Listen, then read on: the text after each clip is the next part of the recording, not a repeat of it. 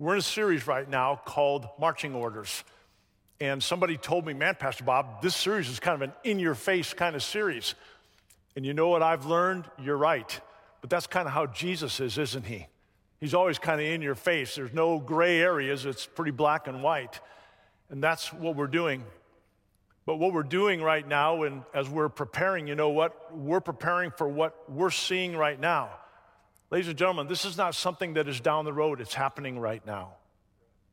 I don't know if you've been paying attention in the news recently, but there are teachers on the East Coast who are trying to be silenced because they are speaking out against some of those things that don't teach the truth about who Jesus is and a Christian worldview. Right now, there are teachers that are being silenced and people are trying to continue that. And remember last week we talked about, you know, the stage that we're at and right now, you know, you know right now I'm praying for that Supreme Court that they will continue to keep us on this path. I just want to be able to do what God has called me to do, and that is to teach the word. But I want you also understand no matter what America or what the laws say, I'm going to continue to do that because that's what God has called me to do, and that's what you would want us to do, right? Now, because of that, as we're going through this, there's some things that we've noticed about our church that we're working on. And one of them is we're this close to hiring a youth pastor. I'm really excited about that, okay? But also, in addition to that, two weeks from today is Kairos Sunday. Now, the word Kairos means it's a moment in time. And what we're going to do, it's our moment in time where we're going to try and we're going to try and raise $500,000. Now, I know that by the way some of you look at me in first service think, boy, that boy's been smoking something, okay? But I want you to understand, I'm just stepping out in faith and I'm believing God. You see, what we're doing is we are coming alongside of parents and we want to help them in a way like we've never done before, help them to teach their children a Christian worldview. And the reason we're going after the children is because you know what? Majority of people who ever come to know Jesus Christ come to know him as a child. And the other thing is that children are more apt to invite somebody than adults. And so we want our kids to know not only why, what they believe, but why they believe it. And then we want to come alongside of the parents through all different kinds of new ways and create an experience for their kids to where they will want to come and learn about Jesus. Also invite their friends, but most important, when they're in school, and the teacher says, How many of you believe that there is a God, that they're the ones who are raising their hand, and then they can tell me, tell them, and let me tell you why I believe that. All right, now, in our series right now, where we're at, something kind of different happens here. The Lord Jesus kind of takes a breath, he kind of takes a pause. And I think it's a pause that's needed. You know why? Because as Jesus is looking around at his disciples, and he's just given them some pretty strict marching order. Remember what he said? He goes, I'm sending you out. He said, I'm sending you out like sheep among wolves. It's not going to be easy. It's going to be hard. I don't want you to take anything with you. You're going to do some amazing things. I'm going to work through you, but you're also going to experience some pretty difficult things. I'm sending you out like sheep among wolves. In other words, remember last week we talked about I'm putting you in the midst of wolves. Now, I really believe at this point in time, as Jesus is looking at the 12 and he's explaining what's happening, I think he sees in their eyes fear. When Jesus tells them what they're going to do and where they're going to do it and how they're going to do it, I think some of them are just And Jesus notices that. So he pauses for a moment, and this is what he says to them and what he says to us. He says, Guys, listen, don't be afraid. Now, I don't know if you're aware of this, but in just the next, in a little bit here, I'm going to read six verses, and I want you to count because in those six verses, three times, Three times in just those six verses, you're going to hear Jesus say to his disciples, Don't be afraid. Don't be scared. Now, I don't know if you're aware of this, but in the Bible, there's over 365 times that Jesus tells his disciples, or tells all of us, I should say, don't be afraid. Sometimes in your version, it may say, fear not. Why would Jesus say that? because we're afraid, right? But here's what I want you to understand Jesus is not telling us that you shouldn't be scared. What he is telling us is that fear cannot rule your life. Fear is false evidence appearing real. And you know why Jesus doesn't want us to be afraid? There's two reasons. Number one is because he didn't give us a spirit of fear, right? He gave us one of power and one of might. But the second thing is this the reason he doesn't want us to be afraid is because fear paralyzes us.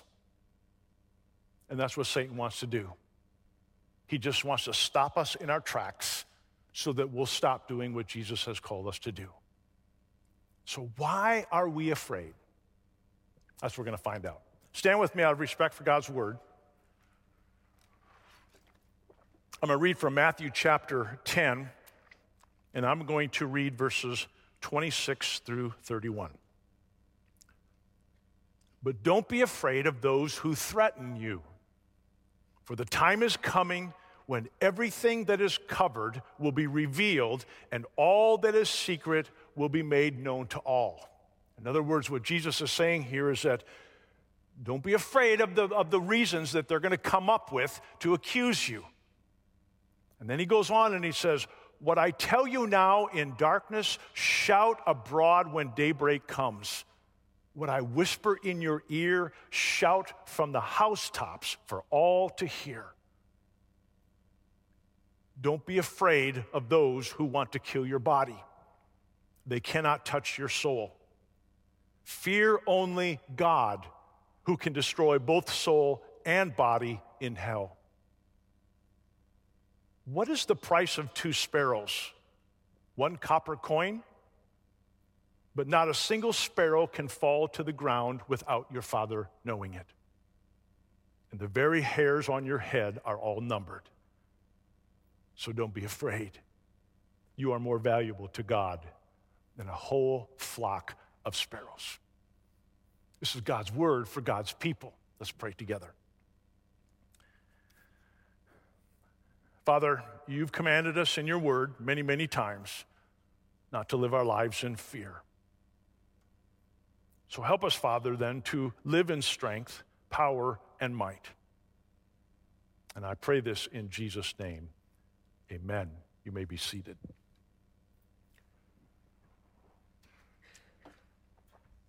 All right, so I'm going to tell you a little bit about what we're going to do here. I'm going to talk about three reasons why Jesus tells us we shouldn't be afraid.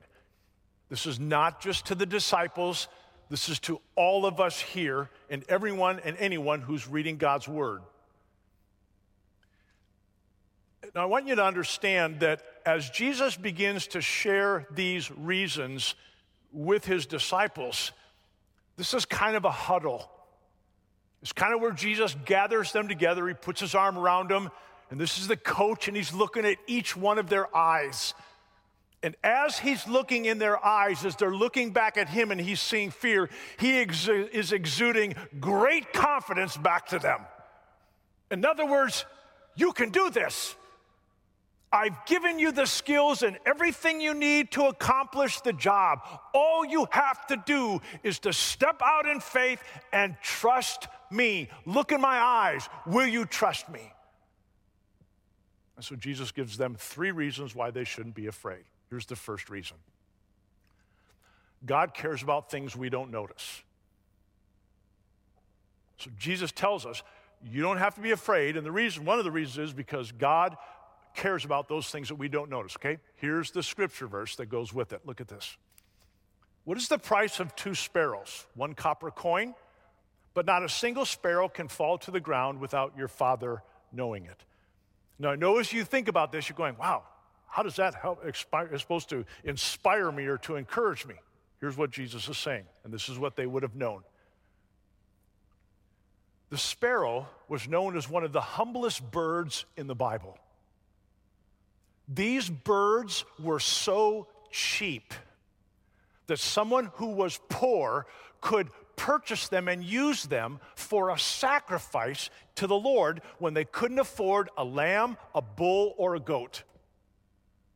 Even Jesus' parents gave the, the offering of a sparrow. That kind of tells you where they, where they were at financially.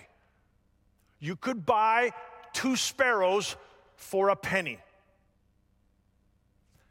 Now, when I would read this verse before, what I always thought it said was this really simple God knows and God sees when a sparrow falls to the ground. And that's true. God does see when a sparrow goes to the ground, but there's so much more here. Yes, God sees when a sparrow falls to the ground, but no sparrow can fall to the ground unless God wills it to fall. Sparrows are going to fall. But unless the Father permits that to happen, or if He doesn't permit to happen, a sparrow will or will not fall to the ground. So, this is what Jesus is saying to all of us when it comes to fear. Here's what He's saying the reason you don't need to be afraid is because your Father in heaven pays attention to the things you don't even notice. Now, there's two truths that we learn from this. Here's the first one sparrows do fall, right? This means yes, okay? We know sparrows are going to eventually fall to the ground. Here's what the Lord is telling us. At some point in time in your life, you're going to come into some type of suffering. And yes, even as a follower of Jesus. Because technically, the life of a believer is a life of suffering. So we're learning from this, from the Lord Himself. There's going to be times when you're going to go through some difficult times, but He also tells us this. And just because you're a follower of Jesus Christ, that does not make you exempt from the suffering that happens in the world. Okay? Everybody straight on that one? Here's the second thing that we learn from this the sparrows fall according to the Father's will. The sparrows fall according to the Father's will. My friends, there is nothing that happens on the face of the earth that doesn't first get filtered through the Father's hands. God either causes it to happen or He allows it to happen. But there isn't anything that goes and happens on the face of the earth where that doesn't take place. So, whatever suffering you may go through, whatever difficulty you're watching a loved one go through, you need to understand that that happened only because God allowed it to happen. Think about this. From the fall of a raindrop to the fall of an empire, all is under the providential control of the Father.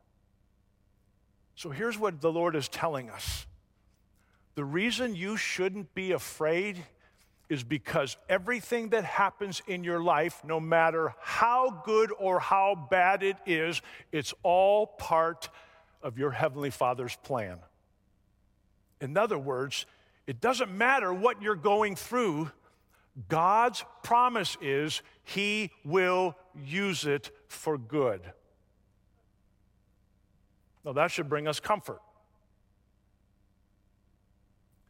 I didn't say make it easy but it should bring us comfort because we know that what's happening does not happen by chance.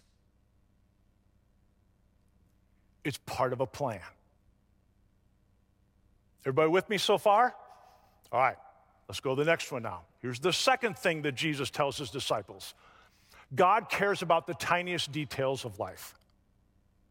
Here's the scripture verse. And the very hairs on your head are all numbered. So I did a little research on this, okay?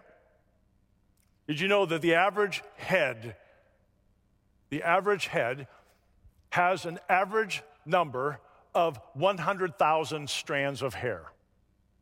Okay? Well, I went a little farther and I found out if you're a blonde, that average goes up to 140,000. If you're a brunette, it's 105,000. And if you're a redhead, the average number of strands of strands of hair, 90,000. Sorry. But here's what I also want you to know. Every day, no matter what you do, you lose 50 strands of hair. Some of you think, wow, I'm thinking, eight weeks from now, I'm, I'm bald. No. Now, I want to ask you a question. Have you ever asked yourself this question? I wonder how strand 55,234 is doing. Of course, you have never asked yourself that question, right? You don't know and you don't care. God does.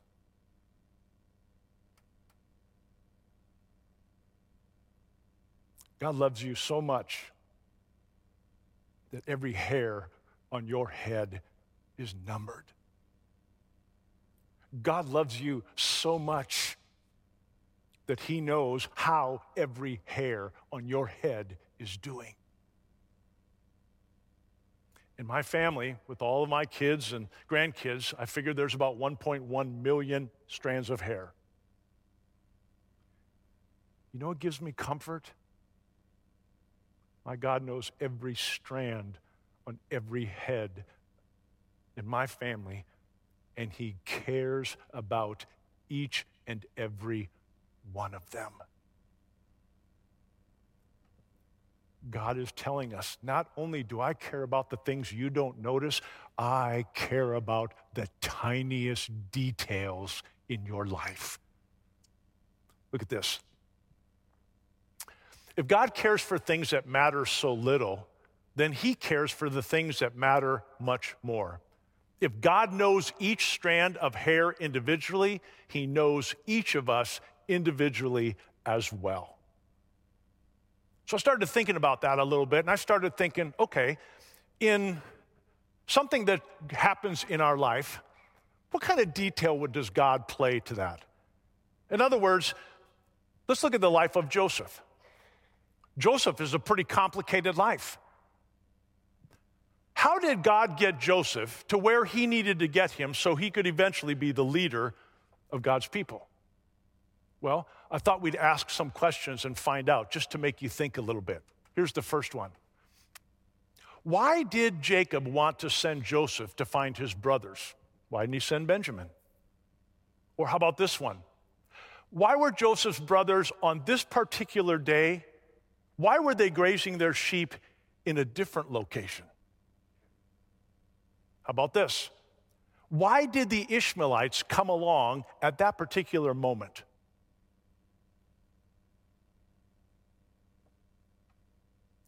Why were they in the mood to purchase a slave? Or how about this? Why were they going to Egypt and not some other destination? Or how about this? Why did Potiphar purchase Joseph and not somebody else? Or how about this? Why did his wife have plans for Joseph? Or why were the baker and the cupbearer in the prison when Joseph was there?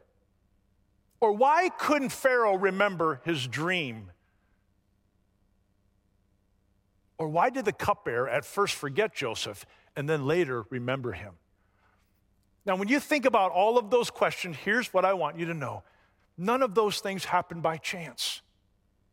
It all happened according to God's plan. He orchestrated everything. And the same reason for you being here today, you're not here just because your mom or someone dragged you here. You're here because God planned it since the beginning of time that on this day, at this moment, you would be in this place, sitting exactly in the place that you're sitting. Now, here's what I want you to know. Here's what I think Jesus is telling us take a moment and notice the small things in life. Yes, God is a God of the big, He's a God of the large. Oh, but He's also a God of the small. And so, you know what? It's important that we do pray for those big things, those large things that are going in our life. But I think God also wants us to know don't forget to pray about the small details in your life. And that's good to know because He cares and He knows all about them. Here's the third thing that Jesus teaches them God cares about us even when trouble comes. Here's the scripture verse. So don't be afraid. You are more valuable to God than a whole flock of sparrows. And my friends, this is where the rubber meets the road. God is telling his disciples, He's saying, Fellas, look right here. Even the sparrows, God knows when they fall to the ground. And you are so much more valuable than those sparrows. How do we know that? Because Jesus didn't die for the sparrows, He died for you and me. So here the Father gives the disciples three reasons why they shouldn't be afraid. I notice the things that you don't notice. I care about the tiniest details of your life. And you know what? Even when you go through trials and suffering, I am going to be with you. So here's what Jesus says right in your face. There's going to be times when you're going through difficult times. There's going to be times when you're watching other people go through difficult things. It's going to be hard, but here's what I want you to know it's a part of the plan, and I'm never going to leave you. Now, I want to teach you something about suffering, okay? And maybe this will help you understand where you are or where you've been and where we need to be. Because here's what the Lord or what we learn about suffering as we live this life on earth. And it goes something like this When you go through difficult times, in fact, I'm going to read this just to make sure I get it right, okay? I don't want to mess this up. If you build your life on things, okay? In other words, anything that is of this earth, that could be your children, that could be your car, whatever it is. If you build your life on things, suffering will always pull you away from your source of joy. Think about that. If you build your life on things, suffering will always pull you away from your source of joy, of joy. That's why when you hear people say, "Why is this happening to me?" I don't understand. Why is this happening to me? Then you need to ask so, where is your source of joy? The other side of it is this. But if you build your life on God, suffering will drive you into and deeper into a relationship with Him. I want you to think about that for a moment. So, if my focus is on things and I'm going through suffering, you know what? Those things are going to go away. And what do I do? I get angry and I question God. Why me? But if my source of joy is in God, it doesn't remove the pain, but I understand that this happens for a reason. And what does it cause me to do? Not run away from God, but run to Him because I know He's the one, the source of what it is that's taking place, right? And so, as believers, when you're going through the hard times, when you're going through the suffering, when you don't understand, check your source of joy. Because here's what I want you to remember it won't take the pain away, but it will give you a reason to keep on believing. TJ told a little bit of the story that I would be going to finish with. And what we're going to do is we're going to we're going to close our service by singing this very old film. I know that in 1871, and a lot of you probably know in 1871, you've heard of the Chicago fire. In this fire, there were hundreds of people that lost their lives but it is estimated that 100,000 people were homeless after that fire. There was a very prominent lawyer by the name of Horatio Spafford. He lost half of his fortune. What he did after the fire was is he joined his resources with a lot of people around there and they went from home to home and started rebuilding homes. And pretty soon, after a while, homes started going up. They were rebuilt, and he was even able to, to recapture and, and bring back his, his own half of his fortune that he had lost. When it was all said and done, he thought it was a little time for R&R. And so he came up to his wife, Anna, and he said, let's do this. Let's take the girls, and let's go across the ocean on a luxury liner, and let's go to a crusade. And so the next day, he went down and he bought tickets on this luxury liner to take his family to this crusade. On the day when they're going to board the boat, you know what happens? Somebody calls Horatio and says, We've got a problem. There's some unfinished business, and we need you come back to the office. So Horatio said to his wife, Anna, Take the girls, go ahead, go across, and I'll catch the next boat. On November 21st, there was another ship that rammed into this luxury liner, and they say that the luxury liner sank in 12 minutes. Hundreds of people lost their lives, but there were 47 of them who were rescued. One of those who was rescued was Anna Spafford, the wife of Horatio Spafford. All four of the girls drowned. Anna was taken on a rescue ship the rest of the way to Wales. When she got to Wales, she cabled back to America to her husband two words saved alone. In the frigid waters, she found a piece of wreckage to hold on to, and she was saved. A broken-hearted Horatio Spafford, going through some horrible suffering, a broken-hearted man, the next day boarded the ship to go and get his wife. After a day of travel, they got to the area where that ship had gone down. The captain, who knew Horatio, called him up to his, up to his cabin, and he said to me, he said, Horatio, listen, he said, in just a few minutes, we're going to go over, we're going to sail over the exact spot where the ship went down, where your four girls drowned. Horatio Spafford went back to his cabin and he penned a poem. And that poem is the song that we're about to sing. I wish I could tell you that life is going to be a piece of cake.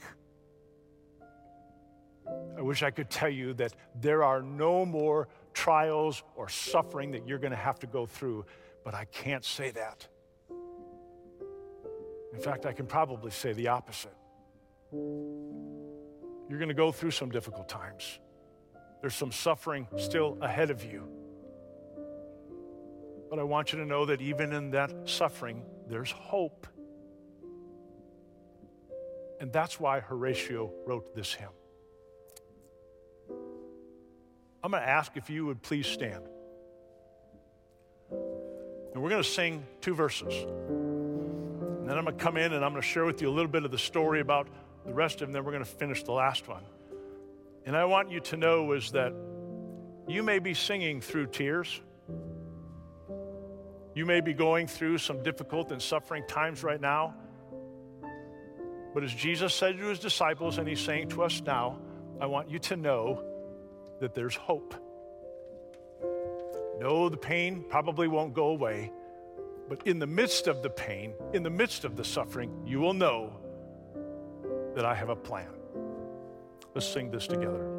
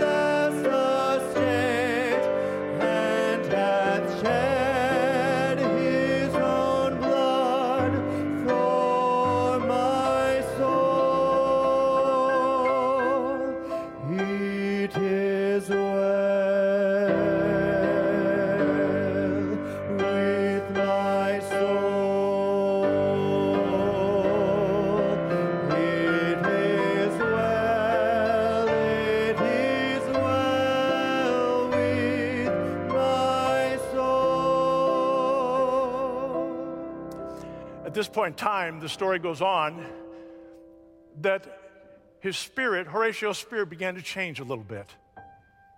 He understood that there is suffering in life. He didn't understand, and he was heartbroken for what he was going through. But he had a hope. And what he began to do is he wrote this last verse. He began to think about that hope. And what was that hope? That there would be a reunion someday. That one day, because of what Jesus Christ did on the cross, he would see his four little girls again. And through the tears, with a smile, he knew that it was going to happen. And that's what I want to say to you this morning. There may be trials, there may be suffering, and it doesn't take the pain away, but we do have a hope. We will see and be reunited again. So let's sing this last verse through the tears. Here we go.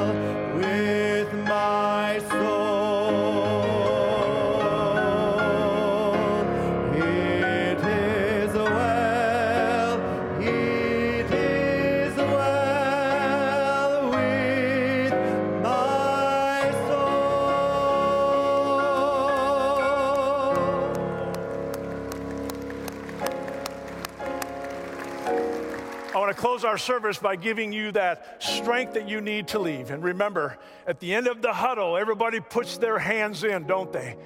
And they always have this saying that they have that they are sent off out onto the playing floor with or the field. And the Lord Jesus Christ is the same thing for us as we go out into the world. And here's what he says The Lord bless you and keep you. The Lord make his face shine upon you and be gracious unto you. The Lord lift up his countenance upon you and give you his peace and his strength. You need not be afraid, for God is with you. God bless you. I love you. We'll see you next week.